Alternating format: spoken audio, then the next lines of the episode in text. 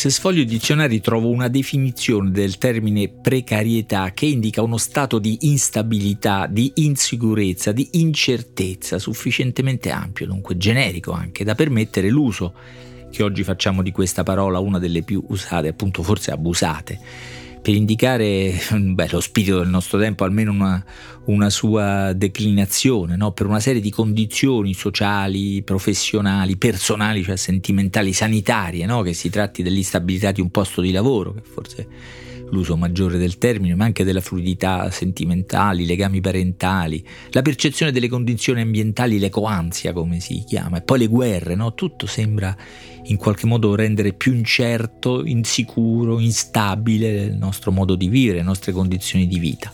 Precarietà, appunto, una parola chiave del nostro tempo.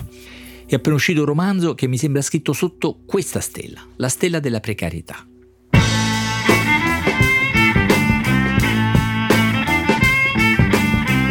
Questo è Timbuktu di Marino Sinibaldi, un podcast del Post che parla con i libri.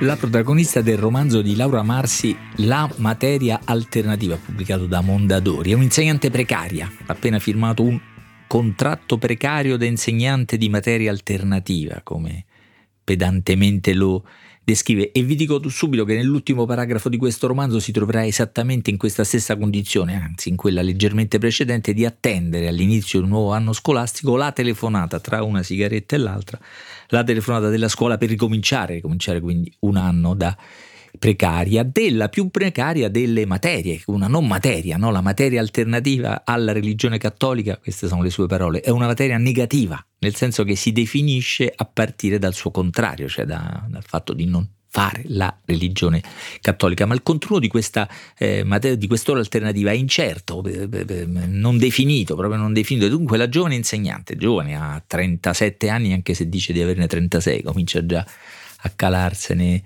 qualcuno, si infila in questo spazio un po' indefinito con un esperimento didattico, chiamiamolo così, piuttosto audace, perché trasforma quell'ora di non religione in uno spazio di confronto e di libertà, educazione sessuale, mh, riflessioni sul sessismo e razzismo, storia del patriarcato, tentativi di decostruzione della pornografia di, di, di cui tutti i ragazzi, più o meno tutti, fanno precoce, anche le ragazze fanno precoce esperienza, eh, letture di testi musicali, musica rap, trap, quindi con testi spesso sessisti e razzisti anche loro. Gli studenti dell'ora alternativa sono particolari, sono, sono non cristiani, per lo più ragazzi e ragazze musulmani o di famiglie musulmane, qualche cinese. Le, lei li chiama così, non italiani, li definisce così, non italiani, non cattolici e senza neanche una casa al mare. È una tipa un po' polemica questa insegnante, e questo è il modo in cui definisce, diciamo così, lo svantaggio economico e sociale, senza neanche una casa al mare. L'audacia dei contenuti rende quasi surreali queste lezioni, non so se davvero in qualche scuola, in qualche ora alternativa si affrontano temi come questi, anzi da lettore per tutto il libro ero lì un po' con l'ansia che prima o poi l'insegnante venisse scoperta e magari cacciata via, la, la coraggiosa insegnante precaria. Non vi rovino la suspense, qualcosa accadrà, ma in genere nella scuola nessuno se la fila, questa ora alternativa, gli stessi ragazzi un po' spatriati così vagano in cerca di un'aula ogni volta che c'è lezione, precari anch'essi. In cambio si discute molto e eh, hanno la possibilità di fare domande anche di, di, di inquietante attualità. Prof, ma perché gli ebrei sono sempre stati perseguitati? Chiede a un certo punto uno.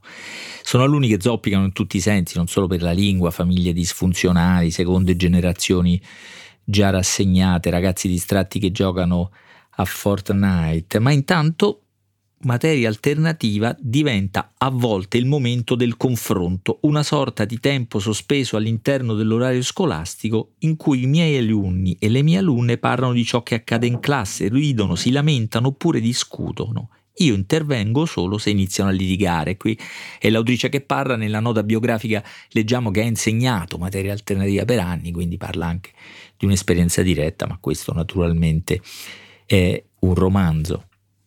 A volte si ha l'impressione che l'insegnante impari molto da questi alunni, la loro vita, i loro errori, le risorse che hanno e che io non so neanche lontanamente immaginare, scrive, li rendono talvolta impermeabili ai miei tentativi e mi sollevano dalla convinzione assurda di poterli salvare. A volte invece scopre l'abisso dietro, dietro le chat, le, le immagini che vengono scambiate, immagini razziste, omofobe, sessiste che, che, che la deprimono. Gli, gli sticker che vedo sul cellulare di Nadir, era un alunno, raccontano che il tentativo fondamentale, inevitabile, di ripulire, rimarginare, reprimere l'odio che aveva condotto alla seconda guerra mondiale, addirittura al nazismo, all'antisemitismo, all'uccisione delle persone ritardate o menomate, dei rom, degli omosessuali, si è esaurito. Sta ribollendo nelle chat dei ragazzini e chissà dove altro l'odio che le nostre istituzioni negli ultimi settanta anni hanno cercato di scacciare come il demonio. Anche questa lezione dura, tragica, impara questa insegnante dai suoi studenti, ma insomma poi agli scrutini di fine anno il libro è organizzato, diviso proprio in due quadrimestri, i capitoli sono divisi così come fosse appunto un registro più o meno di classe. Agli scrutini l'insegnante di, della materia che non conta nulla, così è considerata la materia alternativa, qualcosa o qualcuno proverà a salvarlo. Fuori dalla scuola la precarietà della sua vita è più complicata ancora. Si capisce che ha abbandonato l'università, una ipotesi di carriera universitaria, perché i contratti erano poco pagati e passeggeri, quindi troppo precari persino per lei. Alle spalle ha, si porta anzi una tragedia, una ferita profonda, una tragedia familiare, che è una sorella tossicodipendente che ha devastato l'intera famiglia, ma soprattutto ha tradito lei, la sorella minore, tutto il suo affetto, la sua ammirazione. Vive con la percezione continua, la, la protagonista, di poter dover fare affidamento solo su se stessa. E poi c'è quindi un senso di solitudine, di fragilità, di debolezza. E poi c'è qualcosa di più profondo e sottile, un'inquietudine sentimentale e sessuale, da un lato frutto di una continua rivendicazione del proprio desiderio, quasi oltranzista rivendicazione del proprio desiderio, e l'altra è un'incapacità di stare dentro le storie, stare dentro le storie semplici. La tua colpa, le dice uno degli uomini che le girano intorno, la tua colpa di non volere le storie semplici. Io non sono semplice, risponde lei. Qui la precarietà nasce dal tentativo di tenere in equilibrio le relazioni d'amicizia, d'amore, sessuali e il desiderio esorbitante di indipendenza sentimentale e sessuale. Del resto i personaggi maschili che si trova intorno non è che siano più solidi e rassicuranti. Quello di cui davvero si innamora, attratta da un ragazzo che ha la sua stessa stranezza, come lei è straniero, ha una solitudine che gli assomiglia. Quando si innamora troverà co- come su uno specchio rovesciato parole che potrebbe dire lei stessa. Lui le dice: io non voglio affidarmi a qualcuno che poi avrebbe il potere di influenzare la mia vita, le mie scelte e il mio stato d'animo. Si ritrae, si rifiuta in nome di questa indipendenza. Non avrebbe detto cose diverse lei, il suo motto è: io non ho bisogno di te come di nessun altro. Quindi e sì, sì, anche nei sentimenti, come nel calendario dell'orario scolastico, si confrontano le religioni, la religione dell'amore e una qualche materia alternativa alla coppia. Istituirla davvero questa materia alternativa è difficile, ogni generazione lo scopre da sé. Quella che Laura Marzi ha messo in scena in questo libro spinge la contraddizione fino al limite estremo, dove la precarietà diventa un labirinto da cui è davvero difficile evadere. D'altra parte, tutto il mondo sembra congiurare a rendere instabile la condizione di questa eh, generazione. Ho già detto, ma non è l'elemento di trama che conta di più nella storia di questo libro, che finirà con la stessa attesa di una convocazione in una scuola a un altro anno di eh, precarietà.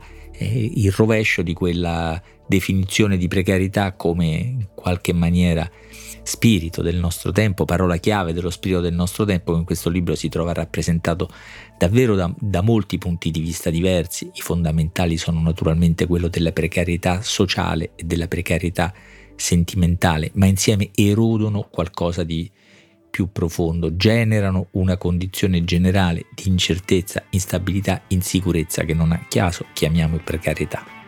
Scrivete a Timbuktu chiocciola il post punto it.